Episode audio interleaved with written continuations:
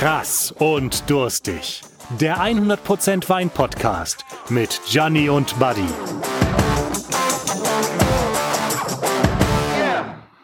Oh mein Gott, ihr ahnt gar nicht, was hier jetzt gerade abgeht. Wir sind wieder in Hatting im Diergarts kühlem Grund, äh, aus einem Grund, weil Gianni und ich, wir müssen wieder Wein probieren. Das ähm, stimmt. Das ist übrigens ein tolles Hobby. Also ich finde das, finde das klasse. Also ähm, auch jetzt so die letzten Folgen, die waren wirklich gut. Ich, dank, ich, ich finde auch das Feedback klasse.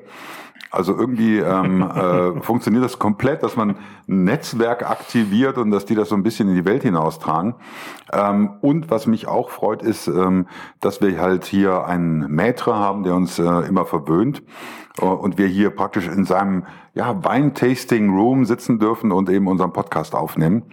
Und ähm, ich finde das so herrlich. Ich weiß nicht, wie es dir geht, aber ich, du, toll. Kann, kann ich nur teilen. Es ist auch Wein ist. Ähm also ich glaube, wir alle haben in unserer Jugend wilde Sachen schon erlebt, äh, aber Wein ist definitiv einfach die soziale Droge Nummer eins. Äh, das heißt, äh, Wein hält zusammen, ob Gastronom, Winzer, Weintrinker und alle können sich äh, prima dazu austauschen. Und insofern, ja, merkt man, wie, wie uns das alle zusammenhält und äh, uns Freude bereitet. Ja. ja. Und gute Erinnerungen transportiert. Ich, ich finde, Wein ist überhaupt so ein Transporteur von Emotionen. Ja, also, wie Musik, wie ja, Musik. Und ja. ähm, äh, ich finde auch Wein hat ähm, eine, eine Möglichkeit, äh, ja, es gibt Situationen, ich muss anders erklären, es gibt Situationen, da weiß ich genau, wie ich drauf war und kann dir dann auch sagen, welchen Wein ich getrunken habe und wie sich meine Stimmung verändert hat. Es gibt äh, Wein, der macht mich aggressiv und es gibt viele, viele Weine, die ich wirklich sehr, sehr, sehr schätze, weil sie ähm, den Moment so geehrt haben, kann man wirklich so formulieren. Und ähm, äh, ich habe auch Verständnis dafür, wenn manche Leute sagen, ja, warum muss denn Wein so teuer sein und dies und das und manchmal ist ja so eine Flasche Wein teurer als irgendwie eine Flasche guter Whisky oder dies oder das. Dann sage ich ja, aber wenn es für den Moment das ist, dann ist es das für den Moment und dann ist es das auch wert, finde ich. Ja, du, ich meine, Wert ist immer so sehr relativ. Ne? Ich meine, hier die Weine, die sind alle, ähm, die wir bisher hatten, auch der heutige Wein, den ich wiederum mitbringen mhm. durfte, mh, hm, haben alle ein Preis, der, glaube ich, bezahlbar ist. Für viele, nicht für alle. Ähm, aber es ist immer sehr relativ. Es gibt äh, Leute, die können sich ohne weiteres leisten, jeden Tag eine Flasche Petrus aufzumachen. Es gibt Leute, die können sich das äh, nicht leisten, einmal im Monat eine Flasche für 100 Euro aufzumachen. Ähm, da, wo Wein bei mir persönlich eine Rolle spielt oder bei uns eine Rolle spielt, ist einfach wirklich als Genussmittel. Das heißt, ähm, ich muss mir nicht jeden Tag äh, drei Flaschen Wein aufmachen und dann kann es eben was Besonderes sein. Und ähm, ich finde immer ganz wichtig, natürlich gibt es auch Weine, wenn ich die einfach ganz, ganz grob einsortiere zwischen schmeckt und schmeckt nicht, dann gibt es auch Weine, die für, für fünf Euro einen Discounter, die können, bei denen kann ich sagen, schmeckt oder schmeckt nicht. Aber das, was mich persönlich am Wein hält oder zum Wein gebracht hat, sind einfach die Menschen, die dahinter stecken. Die möchte ich einfach ganz gerne sehen, die möchte ich äh, sympathisch finden und ich möchte mir deren Geschichte anhören. Und ähm, eine gute Geschichte, die schon sozusagen in der Entstehung des Weines dabei ist, die trägt einfach viel mehr als einfach nur nettes Getränk äh, an sich. Mhm. Ja, ich, ich gebe dir da recht, weil ähm, guck mal, wenn ich jetzt äh, whisky-mäßig unterwegs bin und dann nach Schottland gehe, dann möchte ich ja auch wissen, wo bin ich da, welche Geschichte haben die, äh, warum toasten die ihre Fässer und dies und das. Das möchte ich wissen, wenn ich äh, unterwegs bin mit Portwein, wenn ich unterwegs bin mit Bier. Ähm, ich glaube allerdings, und das ist ganz wichtig, äh, wir dürfen uns hier nicht dem Vorwurf der Dekadenz aussetzen, sondern äh, man muss einfach verstehen, ein guter Wein, ähm, wo dann vielleicht nur 1000 Flaschen hergestellt werden, der mhm. kostet dann auch entsprechend, weil der Winzer muss auch Geld verdienen. Und ähm, da geht es jetzt nicht darum, irgendwelche äh, Champagnerverschnitte oder sowas in den Markt zu bringen. Auch das gibt es, ähm, wo halt dann über eine große Marke sehr viel Trödel verklappt wird, wo ich mich auch weigere, den zu trinken. Das sind immer die Flaschen, die ich gerne weiter verschenke. Und ähm, ähm, da, glaube ich, ist es ganz wichtig, dass man versteht, ähm, Wein ist ein Genussmittel mhm. und ähm, manche Weine, und ich glaube, ich vermute so, wenn ich das sehe, was vor mir steht hier, ähm, sind Weine, äh, wo man eben auch äh, mit Bedacht genießt. und ähm, sich einen schönen Abend mit einer Flasche macht und äh, Schluck für Schluck äh, dann auch versteht, was da funktioniert. Und ich glaube, äh, da darf man dann auch gerne mal ein bisschen mehr ausgeben. Ja, ja. Absolut. Und ähm, ja, es ist halt wirklich einfach immer die Frage, ob, äh, ob man jetzt nur immer dem, dem Schnellen hinterherhechten muss oder ob man einfach äh, mit viel Zeit und Genuss sich einer Sache widmet. Und ich merke, die Luft wird wieder sehr trocken. Deswegen. Ja, ich habe das Kratzen im Hals. ich höre es schon. Ja. Schenke ich dir einmal ein. Oh, diesmal ist das in so einem Erlenmeyer-Kolben hier. Genau. Ich, ja. äh, dazu erkläre ich gleich mal was. Ja, ja. Das ist äh, eigentlich auch ein häufiges Missverständnis. Ähm, ich verrate schon mal so viel. Du hast wieder vor, mehr. Vor, ist ja das aufge du hast wieder mehr. Ja, ja ich weiß, ich weiß. Okay. Ich weiß. Vor mir stehen zwei Erlenmeyer-Kolben, ähm, wie du schon so schön hm. sagst, mit äh, zwei Flaschen. Tatsächlich haben wir heute in unserer Jubiläumsfolge trotzdem auch wieder nur einen Wein, aber einmal äh, sozusagen schon ein paar Jahre gereift und einmal den ganz frischen Jahrgang. Oh, den Rookie sozusagen. Den Rookie, mhm. genau. Und äh, um da einfach auch mal mit diesem Thema äh, aufzuräumen oder Aufklärung zu schaffen, äh, dekantieren, karaffieren, wann mache ich das? Mhm. Ähm, wenn man so möchte, wir haben zwei Glasgefäße, aber warum ich sie in dieses Glasgefäß gegeben habe, hat einfach zwei unterschiedliche Hintergründe. Ich weiß nicht, ähm, wie du zu Hause damit umgehst. Ich hatte damals mal bei irgendeiner Weinprobe sprach mich jemand an und sagte, ja, äh, bei mir zu Hause ist das so, wenn ich abends um 8 Uhr nach Hause komme, dann rufe ich schon mal um 12 Uhr die Haushälterin an.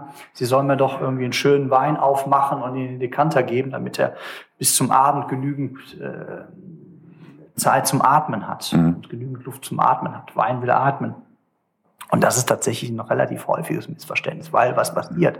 Mit, der, mit dem Sauerstoff äh, tritt der Wein in Austausch und der Alterungsprozess, der normalerweise durch den Korken, durch das kleine äh, Luftdepot, was ich in der Flasche habe, sehr langsam verläuft, verläuft es einfach dann in Windeseile. Also das mhm. heißt, wenn ich ihn in den Dekanter gebe, äh, treibe ich einfach den, den Alterungsprozess ganz schnell und relativ ja, in einem größeren Verhältnis voran, weil ich relativ viel Sauerstoff dem Wein gebe. Und gerade bei einem alten Wein, ähm, der sehr sensibel ist, der sehr feine Aromen hat eventuell, äh, mache ich die relativ schnell kaputt. Das heißt, abends äh, um 20 Uhr, wenn der Herr nach Hause kommt, wird er von der Freude des Weines äh, nicht mehr viele haben. Was aber bei einem alten Wein ähm, äh, ganz wichtig ist, äh, die ganzen, hast bei einem Wein hast du, weiß ich nicht, 83 Prozent Wasser, mhm. du hast einen gewissen Prozentsatz Alkohol, äh, du hast ähm, äh, verschiedene andere Prozentsätze, die, die drin sind und du hast einen ganz kleinen Teil eben auch äh, Farbstoffe drin. Mhm. Diese Farbstoffe setzen sich, reagieren in der Zeit, setzen sich ab, äh, gehen aus Ausfällungen runter. Das ist das, was man als Sediment oder als mhm. Boden bezeichnet. Und beim sogenannten Dekantieren also dekantieren von einem alten Wein, äh, möchte ich einfach nur das, den Wein vom Depot trennen, damit ich hinterher im Genuss einfach nicht diese Ausfällungen im Mund habe, die nicht besonders angenehm sind. Im Gegensatz dazu, beim gerade jungen Wein, ähm, möchte ich eben genau das haben. Das heißt, der Wein soll ein bisschen Sauerstoff bekommen, äh, damit er sich ein bisschen entfalten kann. Ja, viel geredet. Ich, ich finde das, finde das super, weil ich glaube, Dekantieren ist ein großes Thema. Ähm, äh, die einen machen das prinzipiell mit jedem Rotwein, die anderen gießen Rotwein nur genau. durch Sieb. Habe ich auch schon gesehen, wovon ich eigentlich abrate, vor allem wenn es ein billiges Eisen, äh, Nickel, irgendwas einfach Sieb ist, äh, wegen Oxidation und so weiter. Ich finde das schon schön, wenn man eben einen Wein auch im Restaurant dekantiert bekommt. Ähm, äh, dumm, aber ist natürlich halt auch viel Show da. Ja klar, man, halt man, muss allerdings auch verstehen, ähm, äh, nicht jeder Wein muss dekantiert werden, genau. auch nicht jeder Rotwein. Äh, was haben wir denn jetzt hier? Soll ich raten oder äh, soll ich mal probieren? Du kannst erst mal probieren, du kannst hm? erst mal ein bisschen, ein bisschen schauen. Ähm, hast ja schon gelernt, wie es geht.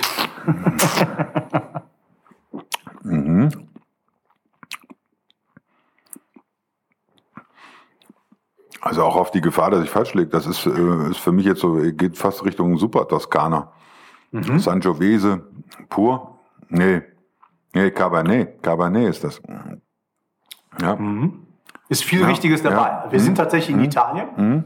wir sind auf jeden Fall im Bereich Cabernet. Mhm. Wir haben einen sogenannten äh, Taglio Bordolese oder äh, Bordeaux Cuvée, mhm. Wie, wie, der Deutsche sagt. Und äh, wären wir, wären wir, wohlgemerkt in der Toskana, würde man von einem Supertasten sprechen. Mhm, okay. Wir sind aber ähm, sehr viel nördlicher. Wir sind, äh, wenn du die Brenner Autobahn nimmst mhm. und aus den Alpen rauskommst, landest du im Trentino. Exakt, ja. Genau, geografisch kennst du dich aus, du bist äh, überall schon gewesen. Ich weiß nicht, ob du äh, bei dem Weingut, wo wir gleich drüber sprechen werden, äh, schon mal warst. Auf jeden Fall, wenn du dort bist, äh, Trentino, eigentlich eine Gegend, die nicht besonders bekannt ist äh, für Rotweine, äh, wenn überhaupt dann für einfache Weißweine oder aber, wenn es im höherwertigen Segment ist, dann eher für Schaumweine. Mhm. Ich glaube, du hast schon mal Ferrari Spumante ja, genau, getrunken. Genau. Mhm. Das ist eine ganz, mhm. ganz feine Sache aber dort äh, war ich zu Gast. Es war nicht einer der ersten Weingüter, aber einer der schönsten, wenn nicht das schönste Weingut, was ich in Italien besuchen durfte. Oh, jetzt darf ich hier ein Bild sehen und ich sehe im Hintergrund genau. die, oh, die südlichen Kalkalpen, ja, und ich sehe davor Terrassen, es ist ein ja, unglaublich ist, schönes schön Weingut, aus, ja. ein, eine grüne, ich möchte nicht sagen eine grüne Hölle, eher ein grünes Paradies. Ja, aber auch da wieder die, die Rebstöcke nach oben ähm, zum Tee gebunden. Nicht so ganz so wie beim Weißwein, ne, wie genau, wir das, eine klassische, haben, eine klassische Bio-Erziehung, wie man ja. es aus dem Bordeaux kennt. Das heißt, man lässt der Pflanze eigentlich nur zwei Triebe, ja. äh, die sich auf der niedrigsten Stufe ausbreiten dürfen und dann äh, die Reben, die nach oben wachsen.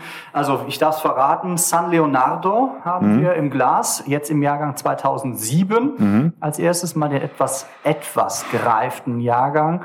Äh, ein Wein, der locker, locker seine 15, 20 20 Jahre äh, schafft. Und das äh, macht ihn eigentlich für mich persönlich zu einer sehr, zu der schöneren Alternative zu äh, vielen Super Tuscans, weil viele Super Tuscans, die man jetzt bekommt, die also wiederum mit diesen Rebsorten Cabernet Sauvignon, Merlot arbeiten, ähm, doch dafür gemacht sind, dass sie relativ schnell konsumiert werden können. Also mhm. Also wenn du jetzt an die großen Ayas denkst, äh, Sassicaia, Solaya oder kein Eier mehr, aber, Tignanello. Aber, ja, aber was ist jetzt hier Dann, drin nochmal genau? Genau, wir haben jetzt, wir haben jetzt Cabernet Sauvignon, auch hier im Hauptteil, mhm. wir haben Merlot und als Besonderheit vom Weingut Carmenere. Carmenere mhm. ist eine Rebsorte, die zumindest äh, rein optisch äh, dem äh, Cabernet Franc sehr ähnlich ist. So ist sie aufs Weingut gekommen, bis man dort gemerkt hat, dass, ähm, es, dass sie eben sehr, sehr spät ausreift und das macht eben das Besondere. Es gibt nochmal eine schöne, fruchtige Würze, sorgt aber auch dafür, dass der Wein in seiner Jugend eigentlich fast untrinkbar ist, weil man davon äh, sehr wenig merkt. Ähm, und es ist ein Weingut, wie gesagt, ich habe gesagt, unglaublich grün, mhm. über 300 Quadrat, äh, 300 äh, Hektar groß, davon gerade mal ein äh, 10 Prozent wirklich unter Reben. Das heißt viel Raum für alle möglichen Kräuter, Wildpflanzen, ähm, Bienenzucht und mhm. so weiter und so fort, you name it. Und es ist ein Weingut, was eine unglaubliche Historie hat. Äh, die Villa Gresti, äh, die oben dort drauf steht, die gibt es schon seit 900 Jahren. Und irgendwann hat äh, das äh, jetzige Adelsgeschlecht der Guerreri Gonzaga mit eingeheiratet. Auch da wiederum eine interessante Story, wenn wir die Zeit haben, ähm, weil es eigentlich Krieger waren, die irgendwann von, äh, von Rom geadelt wurden äh, gewor äh, geworden sind und dann ähm, den, den Beinamen Gonzaga mhm. äh, tragen durften. Und äh, ja, die, diese Familie musste dann irgendwann entscheiden, lebt sie als Landadel oder als Stadtadel. Ähm, man hat sich für beides entschieden. Das heißt, äh, man ist also dort auf der Villa Gresti äh, zugegen und macht eben wunderbare Weine und betreibt Landwirtschaft. Und man ist gleichzeitig in der wirklich schönsten Stadtvilla in Rom zugegen. Okay. Und, ähm, also es ähm, trifft keine Armen. Die konnten sich das leisten, auch einen Wein ja, äh, zu produzieren. Sie, sie leisten mhm. es sich mhm. und sie leisten es sich auf eine Art, die mit einer ungeheuren Selbstverständnis einhergeht, mit einer, ähm, mit einer ungeheuren Bodenständigkeit. Man hat natürlich Angestellte, die auch in Weste auflaufen mit dem Familienwappen mhm. äh, obendrauf. Man leistet sich aber eben auch die Gäste persönlich zu begrüßen, wenn man eben äh, zugegen ist. Man leistet es sich morgens um 5 Uhr aufzustehen und zu schauen, ob alles in, in Ordnung hat. Ähm, man äh, leistet es sich, ähm, durch die Weinberge selber zu gehen und alles zu observieren. Und äh, was das Besondere ist, äh, man hat eben jetzt äh, den äh, Padron, ähm, es müsste, also Anselmo macht es eigentlich jetzt in neuester mhm. Generation. Äh, ansonsten sein Vater Carlo mit, äh, ich glaube, über 80 Jahren äh, ist eben immer noch äh, fleißig unterwegs. Und das war der erste in der Familie, der in äh, Bordeaux studiert hat äh, und der dann im ähm, äh, nachdem er wieder zurückkam, 1982 versucht hat, äh, dort eben mit dem San Leonardo groß zu werden, dieses Thema äh, Bordeaux Cuvée groß zu ziehen. Und er hatte das große Glück, dass er eben durch auch seine adlige Verbindung mit Marchese Piero Antinori verbunden war, mit seinem Vater damals, mit Giacomo Takis, mit den Schießer della Rocchetta. Das heißt, all die Leute, die an diesen Super Tuscans beteiligt waren, die waren eben auch als Berater von den Mitte der 80er Jahre an seiner Seite. Ich finde das faszinierend, weil wenn, wenn man jetzt im Supermarkt stehen würde, den gibt's nicht im Supermarkt, muss man mhm. dazu sagen, aber äh, und man würde jetzt das Etikett sehen, würde man nicht denken, es ist was Besonderes, weil äh, Leonardo denkt jeder an Billiggläser, ja, ähm, oder eben so, okay. ja, oder an einen, einen, ja, ja. an einen schau Hippen, dir das, ja. schau dir das äh, äh, Logo von Petrus oder schau dir die. Flasche Latour an. Ja, ja, trotzdem. Also wenn wenn du im Supermarkt stehen würdest, Mhm. ja, würdest du halt nicht sagen, hey, das ist jetzt ein Superkracher. Der wird auch sein Geld kosten. Wie würdest du den jetzt vom Geschmack beschreiben? Das wollte ich eigentlich dich fragen. Du, für mich ist der unglaublich rund, hat oben was von, von einer, einer Sauerkirsche, aber weißt du, so, so eine Sauerkirsche, die so ein bisschen anfermentiert ist. Also nicht diese, ja, ähm, nicht diese brutale Sauerkirsche, so, also dieses dieses Gefühl habe, ich habe Saft und dann, dann kommt so langsam ein bisschen was von, von Backpflaume, nicht zu viel, also so gerade so eben. Hab dann aber auch ein bisschen was Grasiges, was Kräutriges dabei, was ich nicht erklären kann, ähm, weil normalerweise ist das eher was, was ich bei Weißweinen verorten würde. Hab aber einen runden Geschmack, hab auch jetzt noch ähm, äh, so ein, eine schöne Säure im Mund. Und du kennst das, wenn du Wein trinkst, manchmal hast du, hast du noch eine Säure im Mund, gerade so in den Mundwinkeln, äh, pardon, hinten in den Backentaschen unten, wo du sagst, das ist jetzt nicht schön, das schmeckt mir Ja. jetzt nicht und du trinkst dann den nächsten Schluck Wein oder einen Schluck Wasser oder irgendwas. Und hier habe ich halt eine Ansammlung und selbst wenn ich jetzt nochmal einatme und eben jetzt, nachdem ich jetzt wirklich meinen letzten Schluck vor drei oder vier Minuten genommen habe, atme ich ein und merke diese ätherischen Öle, die also mein, mein, meine Nase, meine Nebenhöhlen erfüllen und mir eben nochmal einen unglaublich kräftigen Geschmack mitgeben, der richtig Spaß macht. Ja? Äh, Also es ist für mich ganz klar kein Franzose, weil eben der nicht so ein Tanninbrüller ist ja? ähm, und mir so vor den Kopf steigt und mich schwer macht, sondern das ist für mich ein, ein Wein, weiß ich nicht, der wird bei, auch bei 14 Prozent, 14, 15, 14,5 irgendwie sowas liegen. Ja. Hat aber eine angenehme Süße, ist also auch damit äh, gattentauglich, also nicht so ein, so, so ein bitterer Brummer, sondern hat was ganz Feines und ist für mich jetzt so ein Wein, wo ich sagen würde, ich mache den Kamin an und setze mich mit meiner Liebsten davor und genieße dieses Fläschchen Schluck für Schluck. Fast wie Portwein kann man den trinken, finde ich. Also schön kleine Schlucke, äh, Schlücke, Schlück, Schlücke, ja, ja? ähm, und gemütlich. Ja, so würde ich es beschreiben, weil für mich ist das Schöne an so einem Wein, ähm, dass man sich zurücklehnen kann, weil man hat keine Hast, ihn zu trinken. Ja. Ich weiß nicht, ob du verstehst, was ich meine. Definitiv. Ja. Also es ist definitiv, deswegen habe ich ihn auch als äh, Wein zu unserer, wie sagt man denn, nach, nach der fünften Folge Gänseblümchen-Hochzeit Ja, äh, ausgewählt. weil, äh, äh, ja, weil er ein unglaublicher Genuss, ein, also ich würde sagen, es ist definitiv ein Wein, den man mit äh, guten Freunden aufmachen kann, noch besser als zu einem besseren Essen. Ähm, deswegen gibt's auch heute nicht zu essen, sondern nur zu trinken, um eben ein bisschen hier die äh, Freundschaft und den Podcast zu Ja, zelebrieren. absolut, genau. Auf den stoße Ja, ich da zum nochmal an. ja. Und ich hoffe, unsere Hörer äh, finden eine ähnliche Möglichkeit. Und wie gesagt, für mich nach wie vor, es ist, es ist kein richtig Unbekannter, aber doch wiederum äh, ein Underdog, gerade wenn man auch Giacomo Takis, der ihn jetzt nicht in, äh, aus der Taufe gehoben hat, der ihm nur äh, geholfen hat zu gehen, ähm, ähm, googelt, dann findet man ihn nicht unter seinen Machwerken. Äh, und wir werden gleich nochmal den 2015er danach probieren, um da einfach in den Wein nochmal in seiner Jugend sollen wir den nicht zulassen und das nächste Folge machen? Ne?